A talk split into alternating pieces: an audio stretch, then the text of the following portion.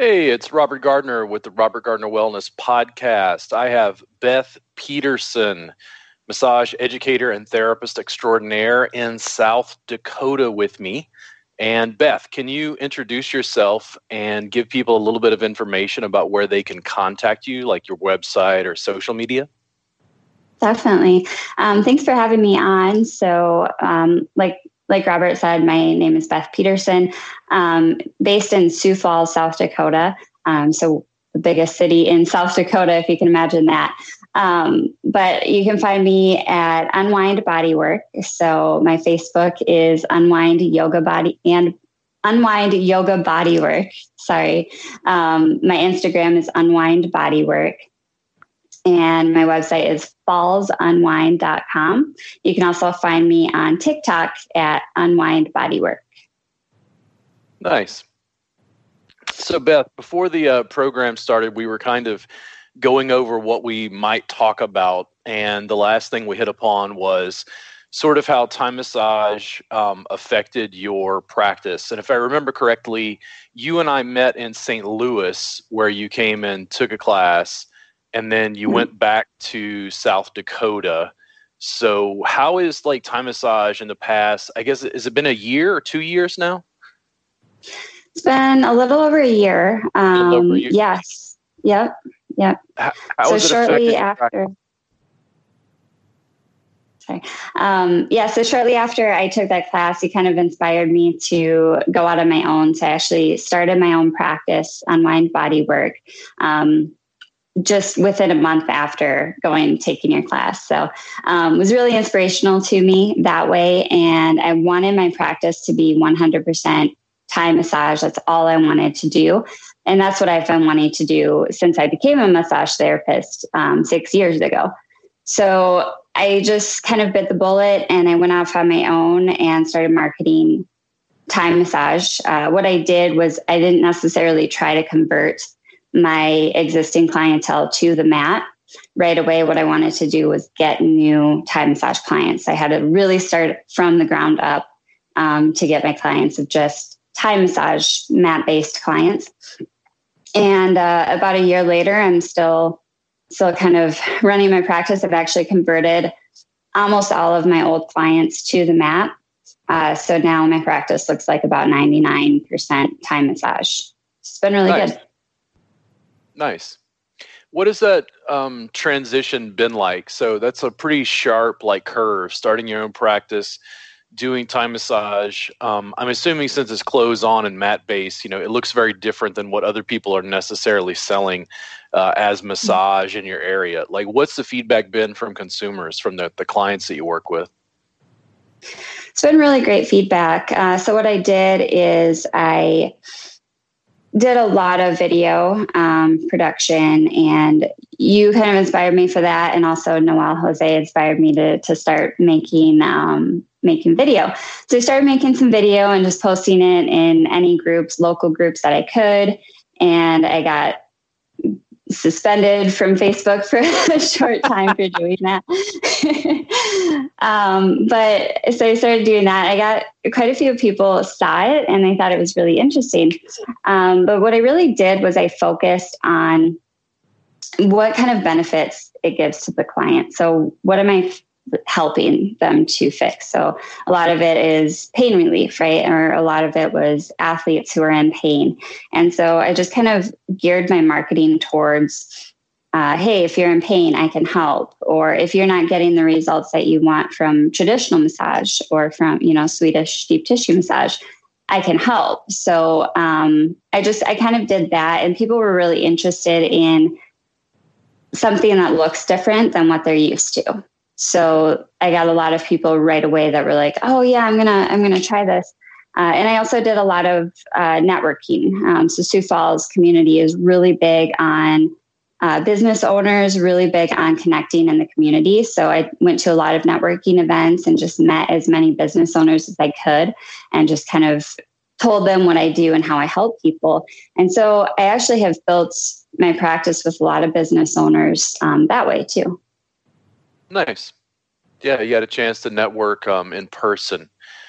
It's mm-hmm. interesting. Um, you know, I live in Austin, and Austin is sort of a, a larger town. Uh, Sioux Falls, you said, is the largest city in South Dakota. What's the population in Sioux Falls? Do you know? Um, so I, I think it's roughly somewhere about a quarter of a million, so like 250,000. Um, Not huge in comparison. Yeah. Well, uh, 250,000 is plenty for you to get some clients. yeah, especially if you're doing something that looks different. I'm always interested to find out how people are packaging, um, delivering the service and their community, how they're networking with people to be able to explain it. Uh, part of the issue with the Reboot Insiders Club is it allows the students to sort of talk to each other to pass on information about what seems to be working for them because people's challenges sometimes are just different than my own. Um, you know, if you're in a small town, it's like, how do you package and sell a mat based close on service? And then, like, how do people receive it? So, for instance, um, I'm assuming on your website, I haven't been to it in a while. On your website, you're not really featuring table work, it's just mat work now. Correct. And then are you getting like emails or phone calls from people who are kind of confused when they hit your website? On occasion, um, I have some people asking me, you know, email or ask me questions, or uh, I get a lot of people from Google. They'll message me on Google and kind of just talk to me, and and I really make it just very conversational. So I just ask them what their goals are, what they're looking for in terms of body work, if they're in pain or what they're seeking me out for. And then I can really kind of easily um, weed out who's who's looking for, you know, just a relaxation table massage and who's really looking for that pain relief. Yeah. So are you to a point um, because of the way you're practicing, when people are looking for table work, are you taking those clients at all? No. I I usually refer them out. Yeah. I have a and, ton of other massage therapists um, around yeah. here, and I, I say, you know, that's not what I do, but here's a really great person who I know um, his or her work, and I know their work is really great, so you should check them out because I don't want to waste my time. Yeah, when you refer someone out, does that person change their mind and say, "No, I want to work with you"? Sometimes I've had yeah. some people, and they're like, "Oh, well, thank you so much for that," uh, and then they they say, you know, I I really want to try, you know, Thai massage at some point in the future. I haven't had people say, no way, I, I want to actually come with you. Um, usually they'll say, okay, I'm going to check out these other people, but then I might be back. So yeah. I, I'm not sure if I've really seen anybody back from that kind of interaction. Um, I think there's something, there's a, a social proof. There's something about, you know, I'm a specialist. I work on Hondas. You know, you have a Chrysler you know, it would be best if you went and saw somebody who works on Chryslers. There's something of, of social proof about that not wanting every client where they mm-hmm. actually respond to it and go, Oh, but I really want you to look at my Chrysler. And I go, Okay, well, bring it in. I'll take a look. exactly. Yeah. Ne- needy in business is not good. Needy in business right. is not good. Yeah. Mm-hmm. If you're if you're dying for every client, I think it's it's problematic for your you know your your marketing. Um, how long after you started? Uh, so you took class. Were you doing any Thai massage before you took class with me? No? I incorporated a little bit of stretching in through my table session. So I'd, you know, kind of stretch your arm out or I do a little bit of stretching, but no, I, I wasn't doing any Thai massage. I didn't feel qualified to do it until I took a class with you and then after well some people would say even after you take classes with me you're not qualified to do it but and then you started how long after that did you start running a Thai massage jam in your area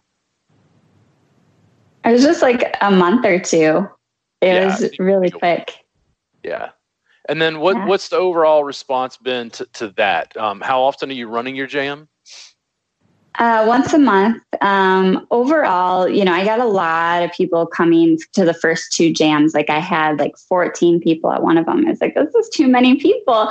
Um, and then it kind of dwindled off. and uh, eventually, I mean, now uh, my last jam that I ran, I had about I think I had four people attend, and uh, three of them were just brand new massage therapists, and they were interested in learning more about Thai massage. So I'm kind of thinking about maybe marketing it more towards massage therapists or you know students um, or just gra- recently graduated massage therapists, um, just because it, there seems to be more interest there. Uh, when when we're talking about the general public, I think most people um, just they don't really understand what it is and they don't really want to do the work or have you know have to do it. They just want somebody to do it to them which is why they pay me to do it. Um, but massage therapists seem to be more interested so. Yeah it, it can be really mixed. Uh, when i work with people who are trying to run jams or they're trying to get like a feel for who their tribe is locally I have some mm-hmm. general suggestions, but each area seems to be wildly uh, different.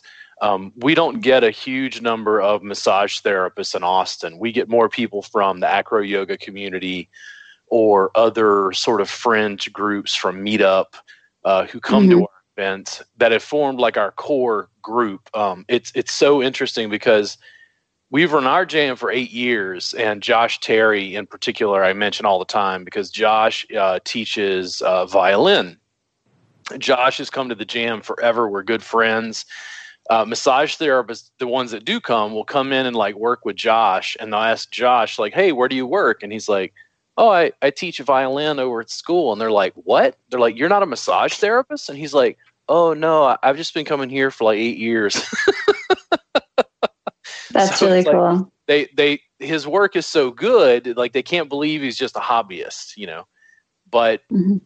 uh, people's response to it, and that's partially my fault. I haven't been as good about the marketing to try to figure out and skewer like who are the people who come to the Thai Massage Jam.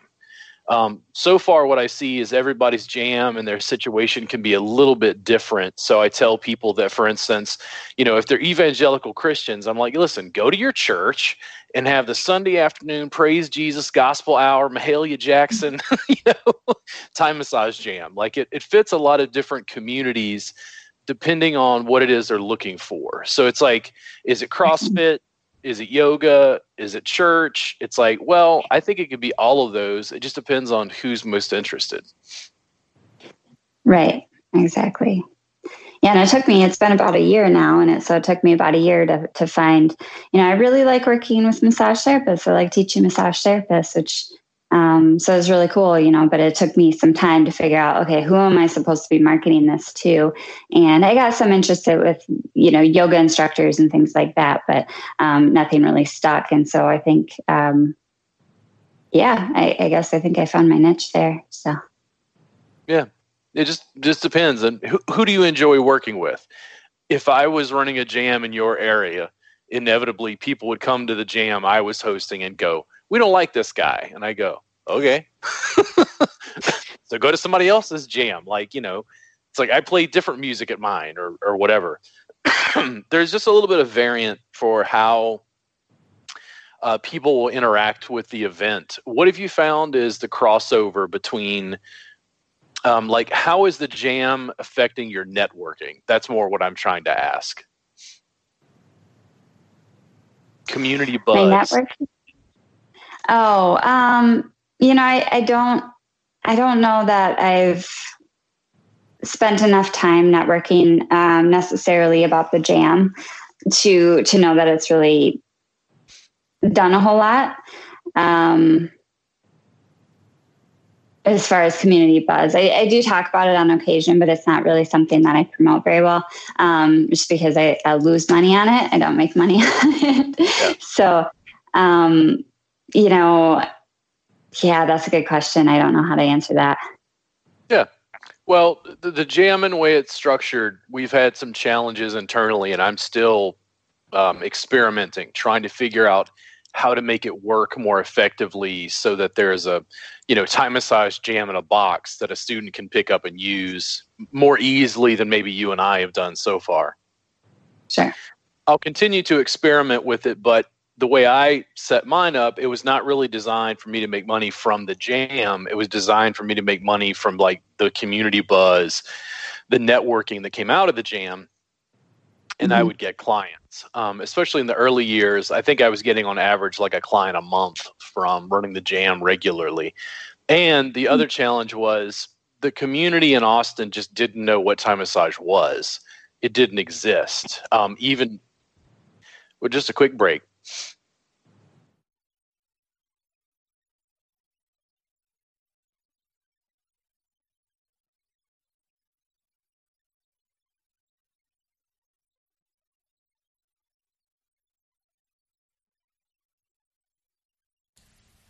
Hey, y'all, this is Trent Knox, podcast producer for the Robert Gardner Wellness Podcast. In this commercial break, I just wanted to say hello to Beth Pearson, who got this notification on YouTube and thought it was her name on the podcast. Hello, thank you for tuning in.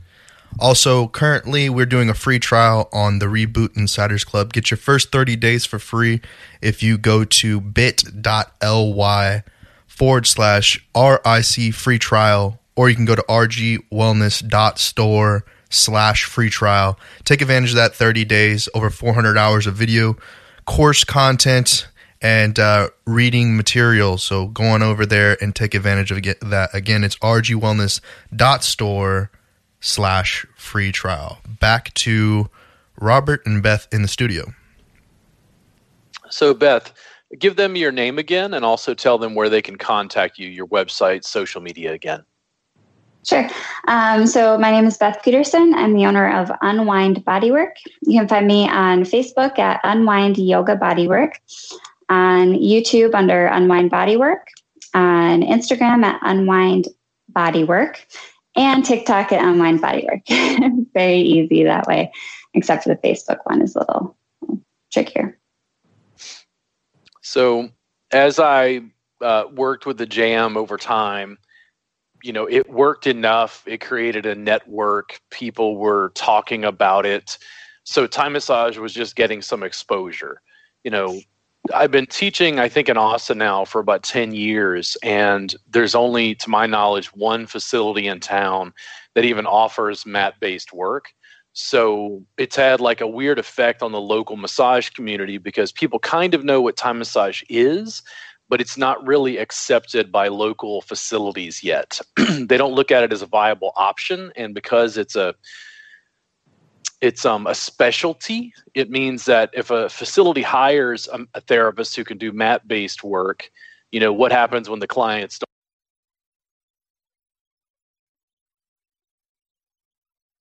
Can't replace the mat based therapist. So there's a lot of challenges. And what I did for private practice was I just am ornery, cantankerous, and I'm like, this is going to happen whether you like it or not. I don't care if I lose money. I'm going to be here every week for eight years. You're, you're going to mm-hmm. listen to me come hell or high water. So we'll continue crafting things um, I'm also mm-hmm. really, really interested to find out what happens for you because you were explaining to me that in the new year you're starting to teach at a massage school. So you're venturing, much like I did as a therapist, you're venturing now into education. Can you tell me a little bit about that? Yeah, so um, I've always kind of had an interest and a passion for teaching and mentoring and, and just overall educating people. Um, I really enjoy that. So I you know, we, you and I had had conversations about it. And I was like, how do you know that you're ready to start teaching? You know, I've only been a massage therapist for six years. I didn't quite know if I was qualified to. Um, I was like, well, maybe five years down the road, I'll, I'll start teaching them. Um, I decided to kind of just get my foot in the door and I reached out to the current instructor at their, their program. Um, and I, I had just asked her, I was like, hey, is there any way I can get involved? Can I do a demonstration and Thai massage to your class or anything? You know, I just kind of want to get my foot in the door and start networking. And, uh, you know, so I actually went there to the school and did a, a short demonstration on Thai massage. And um, that same day, she said that they were taking applicants for their second um, instructor. So now there will be two instructors there in the program. And I said, absolutely. So I went and applied. They pretty much hired me um, right on the spot. And so I'll start that in January. Um, so in about a month, I'll, I'll start actually teaching, uh, you know, core curriculum at the massage school. Um, one of the massage schools here in town. So I'm really excited about that. I think that'll be a good avenue. Uh, and then, you know, my next step in that is to offer continuing education credits. Um, so that's that's pretty much where I'm at. Yeah, I see core curriculum and CE classes as like wildly divergent. Um, I don't teach in core curriculum because I don't think a school would allow it. because I go, what? I mean, yeah, we'll keep the anatomy of physiology, but what's this other stuff? Let's change this. You know, um, continuing education allowed me the most freedom to be able to continue expand on what I was already most interested in. Whereas core curriculum meant you had to go to a physical facility in a certain space and time. Like I self produced and published my own workbooks and DVDs. Um, I liked the freedom that that had. But one of the interesting things that I don't get to see is I don't get to see someone off the street come in and start doing massage. That's a very different mm-hmm. mentality. I'm working with therapists who've already been kind of taught some basics and then I have to kind of deprogram them. I don't get them fresh Right. Yeah. What about? Yeah, it's very uh, different. What about like like public speaking? Like what what's most what is what is most nerve wracking about the thought that you're going to go teach? What what what do you have butterflies about? You know, I thought it was going to be the public speaking aspect, um, but then I found out there are only eight students in the class, and you know, I've I've run the jam before, and there were 14 at the my my biggest jam was 14 people, and I didn't have an issue with it. Um, you know, but I think it's something that I'm I'm pretty knowledgeable about, and I'm very passionate about. So it just it comes a lot easier. Um, so I guess I, I don't really have any butterflies right now. Um, that might change. So talk to me in about a month, and we'll see. I I would tell you flat out, and this is you know completely off the cuff you know conversation even though we're live. If the school owners are okay with it i would get very used to putting your phone on a tripod having some sort of lav mic and every day going live on various platforms.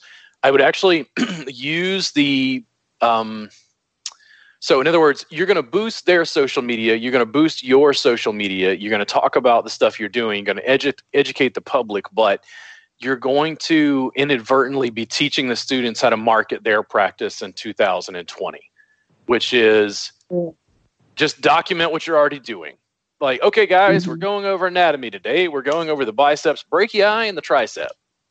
Like, the public is going to go, wow, I've never, I didn't know they did that in massage school. Um, True. Normally, yeah. what I get from school owners is they're very apprehensive when I come in because – Robert comes in with a film crew and a camera, and he's making us very nervous. Uh, what I hear regularly is we don't we don't allow filming, and I'm like, uh, in 2020, like, how do you even have a business? true, true. So it's not yeah, that that's speaking. a good. Mm-hmm. It's not the public speaking. It just makes you nervous because it's new.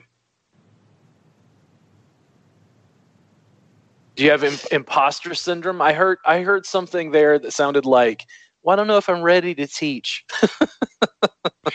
yeah, you know, I do struggle sometimes with imposter syndrome. Um, you know, it, it's it's almost like a daily struggle. You know, and and I heard, um, I think it was a podcast that I think it was a Joe Rogan podcast, and he was talking to Rob Zombie, and it almost sounded like Rob Zombie even struggles with imposter syndrome. So if he struggles with it, you know, I feel a little bit better about myself that way too. So, yeah. but yeah, it, it's something that is just always kind of an ongoing battle, I think, for people. I think mostly you just have to know a little bit more than the students. That's all, and you just re- right. you just respond to students' questions it's it's very very simple. You know, it's not uh, pretentious in any way. Um. I don't think that I specifically like lord it over students. Like I ask a lot of questions in class and say, I don't know. I've you know, I know this, but I don't know a lot about the research. I haven't read research studies, you know, that sort of thing. And mm-hmm. what it seems to have drawn is students who are sort of like my colleagues there's not this like top down uh, differential. I would have a hard time in core curriculum just acting like I'm the teacher, be quiet, you know. Um, I have a challenge with that sort of thing. Like if I have to get the students to pay attention, I'm like, my lecture is boring, bro. Yeah, and I think there's a difference. You know, I think that um, you know instructors and two, just bringing me on as a younger instructor too. I think that that's kind of starting to change. I, I think there's a lot of um, you know, you just got to bring it down to their level, and I don't like that mentality of like I'm. You have to listen to me because I said so. You know, I'm just not that way. Uh, so I'm really excited to start teaching because I think that I can bring a little bit of a different flavor to it than you know the the typical like do as I say. I'm the teacher. This is what I do. You know, um, that's just that's not me. And so I'm really excited to kind of just start start to to incorporate more of like a laid back atmosphere to it. And I think uh, today's students really resonate a lot with that because they're a younger generation and they were just brought up differently than, um, you know, even you know Gen X, um, boomers, and then even millennials too. I was brought up very different than how they are today. So I think it's just kind of you got to get on their level a little bit more. Yeah, I don't. I don't completely know. They're just people to me. Ninety to ten. Like I just yeah. interact with them and try to figure out how to meet them where they're at, and walk them along. Right. Um, is there anything else uh, going on in your practice that you're deeply excited about? So we talked about the jam a little bit. We talked about education. Um, what's up with like the CE credit? What are you thinking about there, and what are you thinking about teaching? So I would like to teach a lot of you know the Thai massage. I, you know, I know that you're not really wanting to call it Thai massage anymore, um, which is fair. So I want to learn from you and I want to um, continue on with, you know, the reboot or whatever you end up naming it to, yeah. um, and then teach that. Yeah, there's going to be a challenge for um, a teacher training program. Uh, you and Noel Jose have both specifically had conversations with me about it. And mm-hmm. I think part of it for me is I'm confident in what I teach. We don't have a, a solid brand yet. And mm-hmm. in addition, I don't want my stumbling blocks to be you and Noel's stumbling blocks. Like I need to polish it a little bit and pass it on in a way that's going to be um, a template. Same same as the Thai size jam. Like it's interesting because you know I can be a good educator, but like what do I know about building a brand? I, I just wing it. like I don't I don't know everything. It's kind of like creating a situation where a therapist can say, um, you know, you, you know how to give a good massage. Somebody comes in with knee pain, and you have to do more research. You have to create mm-hmm. a situation where a student knows, oh, I can go to Google and like do more research on referred pain patterns. I could do more research on what nerves are running down through the knee, you know, because mm-hmm. it's hard to teach a template that's going to fit every client and their specific needs there's always going to be somebody who comes in that challenges our knowledge base. Mm-hmm. True. It's very true.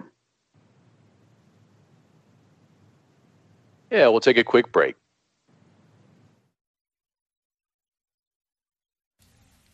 Hey, y'all, it's Trent Knox again, podcast producer for Robert Gardner Wellness. I want to say hello to our Twitch viewership over there. That's not this type of show, but uh, it is funny that uh, we've got Dutch viewers from around the world uh, making little funny, little funny comments, little memes going on here. Uh, but anyway, for the massage therapists out there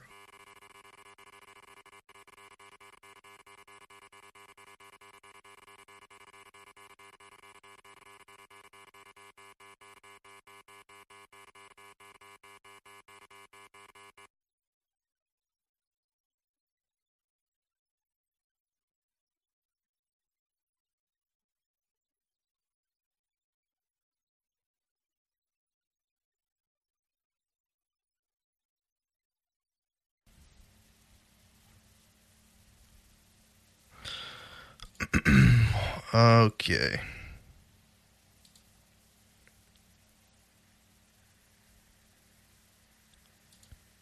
Hello? Are we back? Uh, no, no, no, no. It, it, it, uh, the server crashed. So, uh, but we're still up. We're still up. I think we're still up. So anyway, um, the what I was saying was that we're currently doing um, a free trial on the Reboot Insiders Club.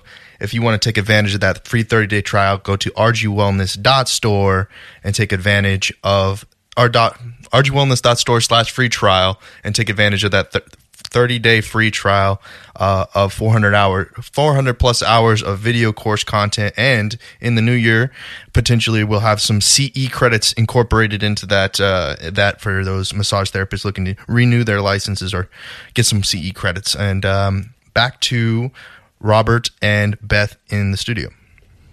And that is Beth Peterson not Beth Pearson. That's so funny. So, uh, Beth, can you again just give them um, contact information where they can find you? Yeah, so I'm Beth Peterson again. Um, I am the owner of Unwind Bodywork. You can find me on Facebook at Unwind Yoga Bodywork, YouTube at Unwind Bodywork, Instagram at Un- Unwind Bodywork, and TikTok at Unwind Bodywork. So, as you continue, um, you know, working on education, you know, it's nice to have a conversation with you live where, you know, I just sit with people and go, "What are we doing? we don't know. We're trying to figure it out." Um, I yeah. think there's an illusion that people have it all figured out.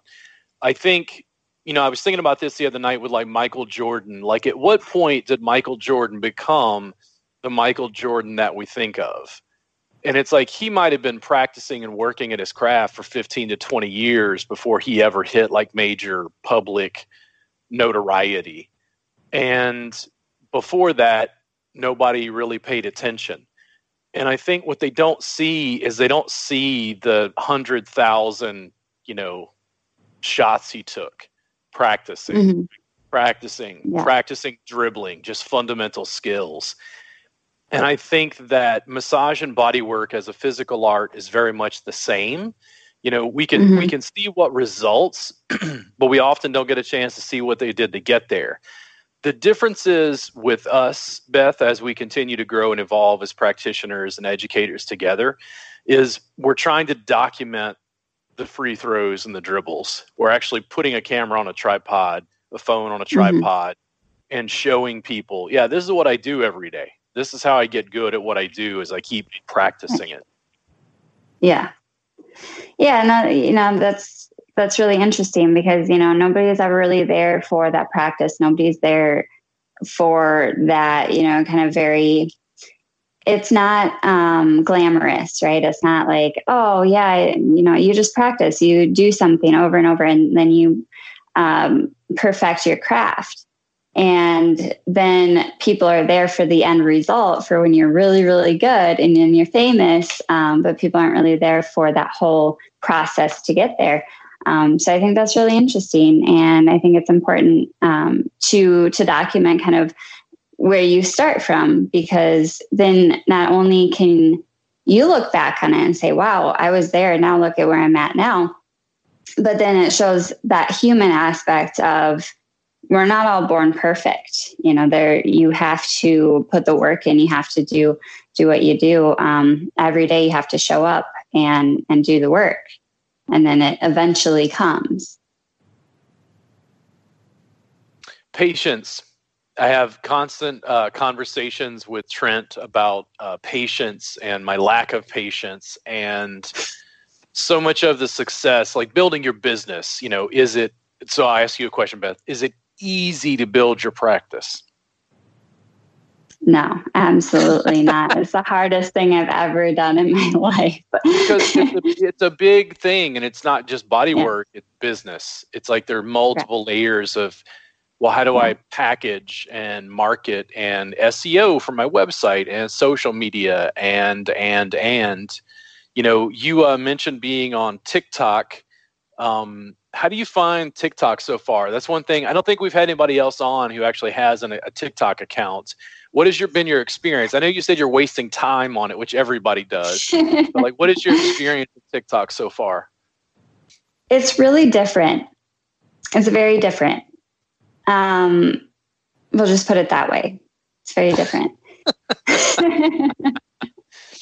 so I, you know, have been experimenting making completely non-massage related content, and some of that content is actually done better than my massage stuff.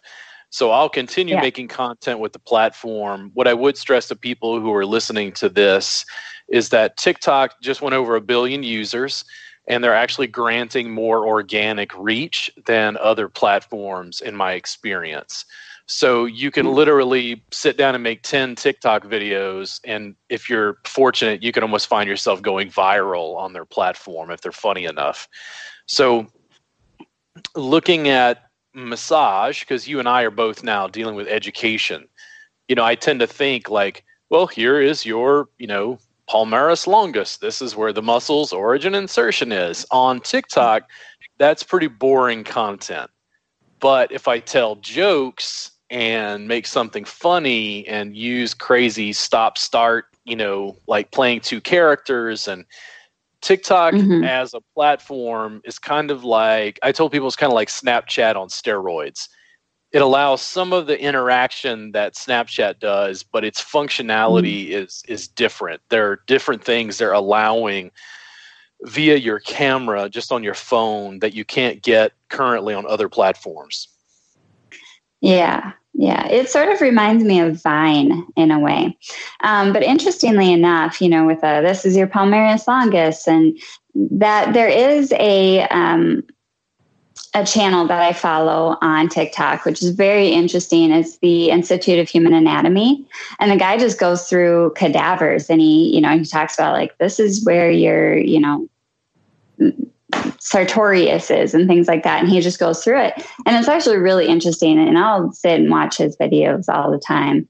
Um, so while it might be like a boring topic for some people, I think it's really interesting that he actually has a cadaver and he's he's showing that. Um, and they, they have a ton of followers and people just really interested in that kind of stuff. So there is a, definitely a market for it. I, I follow Mechanic Link, and Mechanic Link puts out funny stuff. But some of my favorites at times is like when he backs off and he just does mechanic stuff, and he's like, "Hey, I got a yeah.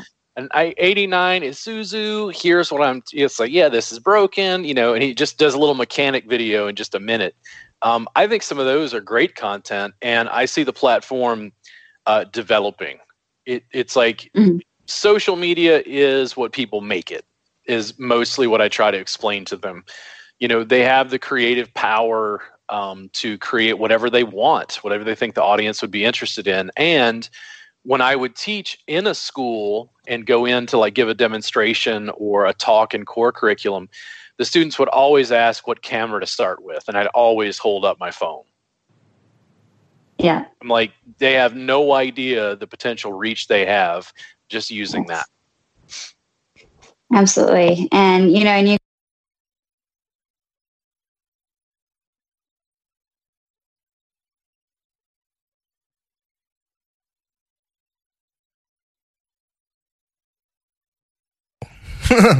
hey, it's Trent Knox, podcast producer for Robert Gardner Wellness. Looks like we've lost Robert there. He might have to do a restart on his phone so that he can get back in here. Um, but meanwhile, I blinked out and uh, wasn't paying attention to what was going on with the podcast. So uh, there he is. There he is. Okay, cool. Free. Oh, nope. He's gone again. So, uh, you know, this is the fun of 21st tech, 21st century technology. You know, I was just reading an article trying to figure out why we lost the server, and uh, looks like uh, even in the even in almost 2020, in 2019 into 2019, you can still freeze your computer and it becomes worthless like a pet rock.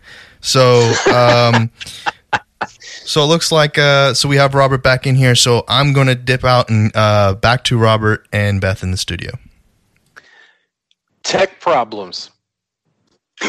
um, I like I was making a I was looking at it last night because I got like a blemish on my forehead last night, just before the day before the podcast. Right, this is always when it happens. And then I almost made like a TikTok where I'm zooming in on my zit, you know, like talking about the fact, how does this happen when I'm 42? Ah, you know, sort of you know joke it's like people resonate and relate to reality essentially and yeah forms and the communication that the phone give us are what I'm trying to encourage students to use. I think also, you know, I have a biased perspective as a male in the industry, um, and also doing a form of work that's clothed. When it came to uh, clients, like, how did you find like close on mat based? I think you and I have had some conversations in private about this, Beth. How did it mm-hmm. affect practice? Like, what did you see with clients? What was the the difference? Like, for instance, did you feel mm-hmm. safer working on clothed clients? Yeah, absolutely. You know, um, previously in in practice, when I was working, you know, um, just, regular Swedish deep tissue massage, I had within, I guess, the last year, you know, I, I just I had an influx. A lot of people were asking um, for services that I don't provide. And um, since I started my practice, I've only had one situation that was a little dicey. And I just said, you know what? That's not appropriate. That's not what I do. I need you to leave. And that was it. Um, but it was a lot easier and I felt a lot more comfortable and safe in the in the situation than I ever did when I was um, working with a closed off client. I have had some situations where I I felt really unsafe and I broke down and cried, you know, um, and it, it was it's tough. So and it's it's hard to be in that situation because you never know what somebody's going to do. Uh, and then you know if their clothes are off, it just it just adds this level of um, yeah, it's it's just it's not a, a, good situation. So I actually prefer working with my clients fully clothed, especially the males, um, just because I, I feel safer. But then there's no question about what you know what what's going um, to happen. So yeah, there there are culturally systemic issues. I think it's interesting to get feedback from women who are working with me as colleagues um, I get a lot of flack online for various things, and I don't think 80% of the massage marketplace being women. I don't think sometimes they understand how revolutionary what I'm teaching is and how it even changes the packaging and marketing. Yeah. But it's a very I mean, service. And it's like, for me, yeah. I, I get frustrated for you because – I'm trying to figure out how do I keep students and women safe in my industry? How do we how do we help you avoid those situations because that's not why you went to massage school. Right. Yeah, you know, and I and I think that's a that's a really loaded question. I and I don't think anybody really has a true answer for that. Um, you know, I think on the individual level, um, as a woman, you know, what I've done is I just said, you know what, I'm not going to deal with that. And my clients are going to stay fully clothed. And, you know, and I hold myself very professionally. Um, you know, and I, I have a very hard boundary when it comes to uh, my clients, you know, especially my male clients. I have very, like, um, I guess my demeanor is very professional and um, kind of more serious uh, initially, especially when I first meet a new client. Um, later on as i get to know them as as we've built rapport i tend to kind of be a little more laid back and i'll joke around with them or i'll talk to them more on a personal level.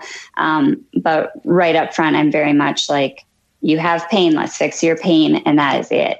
Um, so yeah you know it's just you have to as a woman you just kind of have to be pre- prepared for things. Um, in any given situation you have to just always prepare yourself, but don't live in fear, you know, because if I lived in fear, if I thought every single one of my clients was going to come in and sexually harass me, I wouldn't do what I do.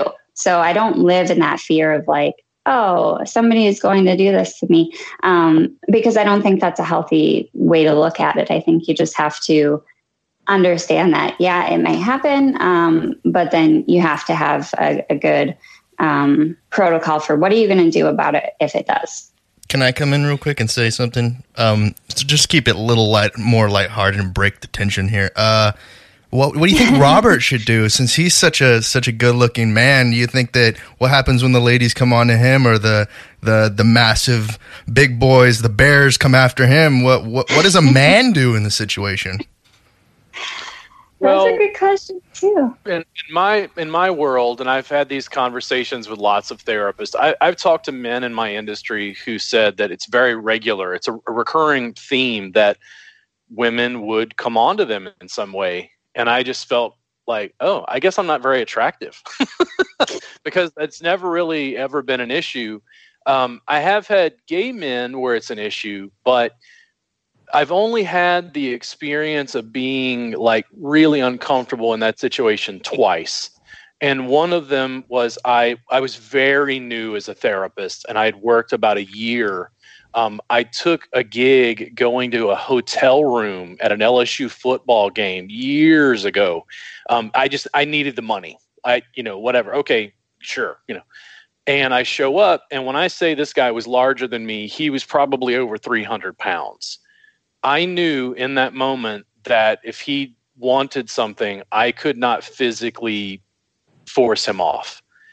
And you get a chance as a man to experience what women are potentially complaining about as far as power dynamics. Now, I could go into more detail about that uh, particular, you know, dealing, but I think mostly what I did was I drew clients. I knew I would always be at a disadvantage as a male therapist because people were maybe uncomfortable.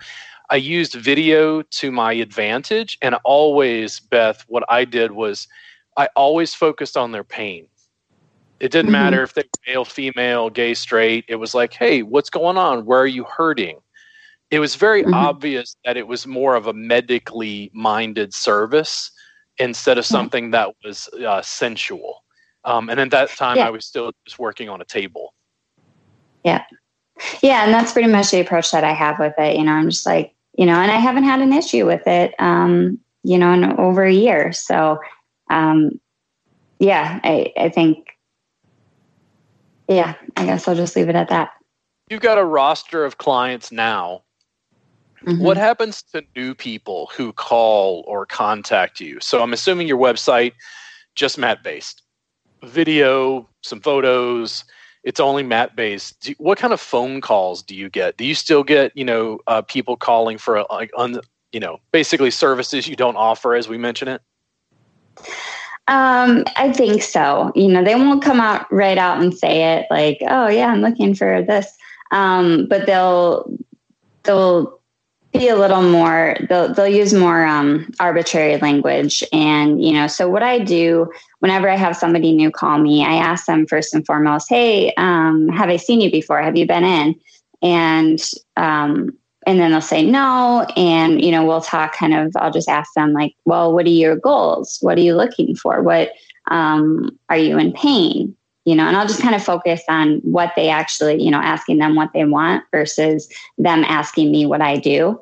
Um, because I, I feel like that kind of flips it a little bit um, and it helps me to weed out the clients that are not right for me. Yeah. I didn't know if uh, based on the changes We'll take a quick break.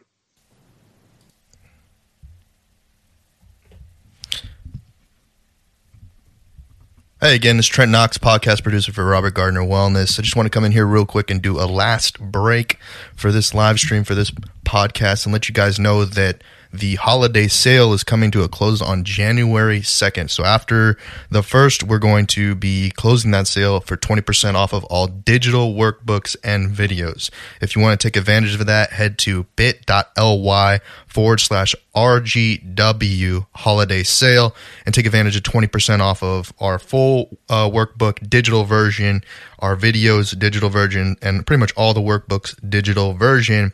And uh, don't forget, prices are going up for classes, workbooks, and um, and CEs in the next next year in 2020. So take advantage of that now to get 20% off of all digital workbooks and videos. Back to Robert and Beth in the studio.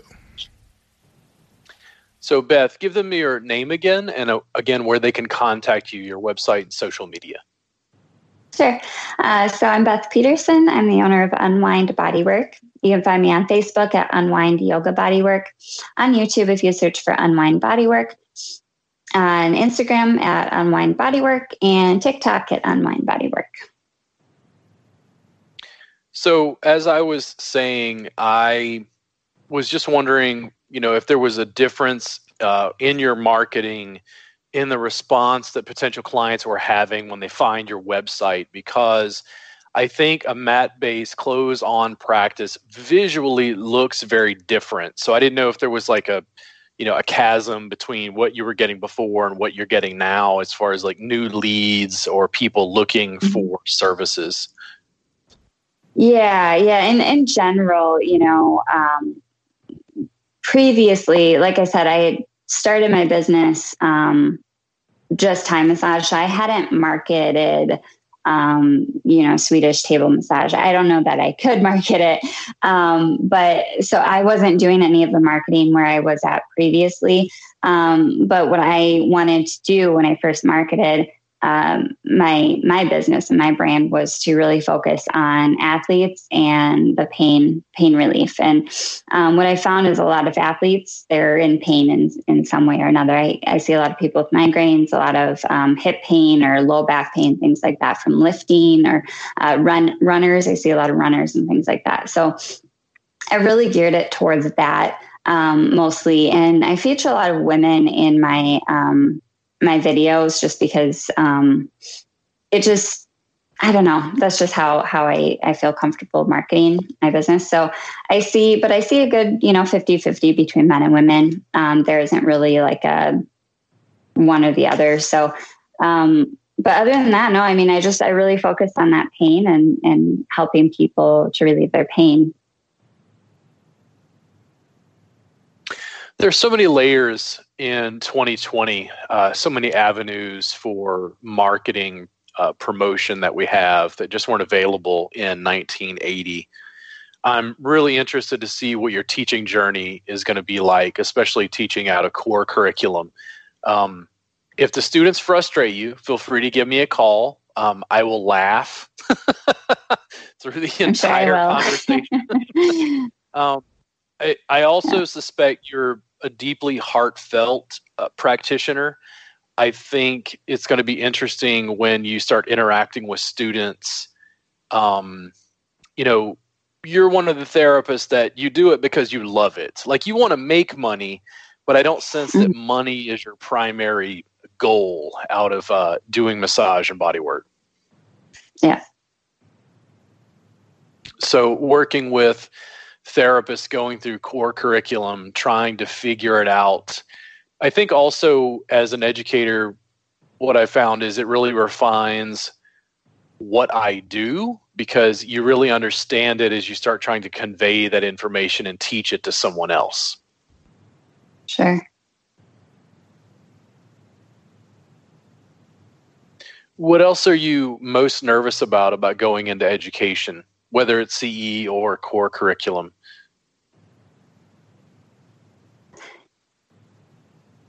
You know, I for the first time in my life, I don't really feel nervous about any about anything really, um, which is funny because like when I started my practice, I was very very nervous, um, but I I haven't felt any any nerves or uh, haven't felt like I'm nervous at all about teaching in general. When you went into private practice, was the nervousness mainly about finances and making sure to stay afloat? Oh yeah, absolutely. And you know, it was like, uh, well, I I had like, you know, they always say that when you start your own business, you should have like three to six months of income in savings, right? I started with maybe a month. Um, and I was like, well, I'm going to go for it and we'll see kind of how, how it goes. And so I was nervous about getting that, having that income and being able to pay my bills and feed myself. Um, but I was also nervous that, you know, I wanted to people to like it. I wanted people to help people and I want, you know, wanted to, to just, I didn't know how to market. I didn't know how to do any of that initially. And I think that most business owners don't, you know, when you start a business, you don't really know you're not born with this intuitive sense of how to market, how to do your books, how to how to do all of these things. So you really have to learn as you go. And that was something that I think I was nervous about initially because I had no idea how to do it. I was like, I don't know what I'm doing. I mean, I thing is, I would I would encourage somebody to have three to six months of income, you know, or whatever. That's nice. Um, there's yeah. something about the adversity. There's something about having that thin margin mm-hmm. where you go, okay, I gotta figure this out. yeah, exactly. which, which, I I like that. You know, like you tell me I have no budget. I'm like exciting. you tell me you have 10k in budget. I'm like ah boring. You know. Um, I think yeah. also I'll always ask students in class, what do you want to do? And I think they're a little confused by that because they think it's just this arbitrary question. But if you have a passion for it, that's what you should go do.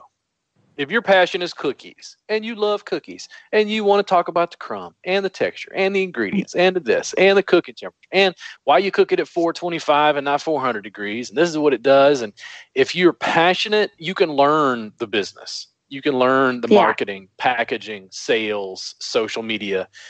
What I can't do is I can't teach you passion. Right. Exactly. And in the, and in the down times, the passion will get you through. right. Yeah, because then you know that what you're doing something for the love of doing it, not just you know because it's like, oh yeah, I can can, can do it. Um, yeah and then you're just you're really excited about it and that's i think where a lot of marketing and branding comes from is just that passion you know people want to see that realness come like dripping out of your pores they want to see that kind of that passion so i think it's really exciting well like our our subscription service it's interesting because i read a comment i think on massage entrepreneurs and a guy said something about it he like clicked a link and like went to the thing to almost subscribe, but he said it looked scammy to him. And I went, huh? and I thread. I'm like, what makes it look scammy? Because I'm looking for information and feedback. And I think one, we're doing something that's completely unheard of in our industry. And then mm-hmm. when I look at the fans that we've amassed, which isn't a huge number, but when you look at the fans that we've amassed inside the Reboot Insiders Club, nine times out of ten, the people will just tell me like, Robert, I, I don't know, man. Like you, you want to help people in chronic pain, and you're super passionate. Like I, I would basically pay seven bucks a month just to see what happens a year from now. like it's it's obvious that this is your you know calling, and I mm-hmm. think that goes a long way. Um, the other thing about social media and using your phone, you talked about the time massage jam, is I think it's it's too much work to be fake. It's much easier to just press a button on a camera on a phone and just stream and talk to people. And it's mm-hmm. much easier when you're being authentic and actually connecting with people. Yeah. Absolutely. You know, I posted a video recently um, I was holding my cat. I was like, "Here's my cat," you know, and um, and people really liked that. They were like, "Oh yeah, it's a, it's a cute cat."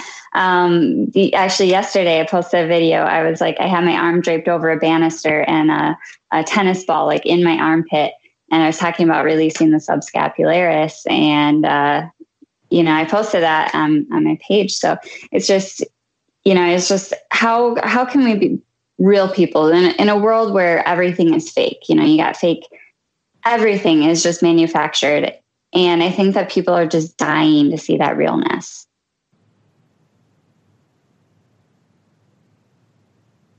There's so much more that we could say, Beth. And much like I told you before we started the podcast, um, an hour never seems like enough. We could probably have you on um, again in the future. And I really appreciate you coming on board, talking with everyone. Can you tell everybody your name and where they can contact you one last time? Yeah, definitely. Um, and I appreciate you having me on today. Um, it's it's been it's always good talking to you. So you can find me. I'm Beth Peterson at um, Unwind Bodywork. So my website is fallsunwind.com. You can find me at Facebook at Unwind Yoga Bodywork, and YouTube, TikTok, Instagram, all at Unwind Bodywork. Um, pretty easy to get a hold of there.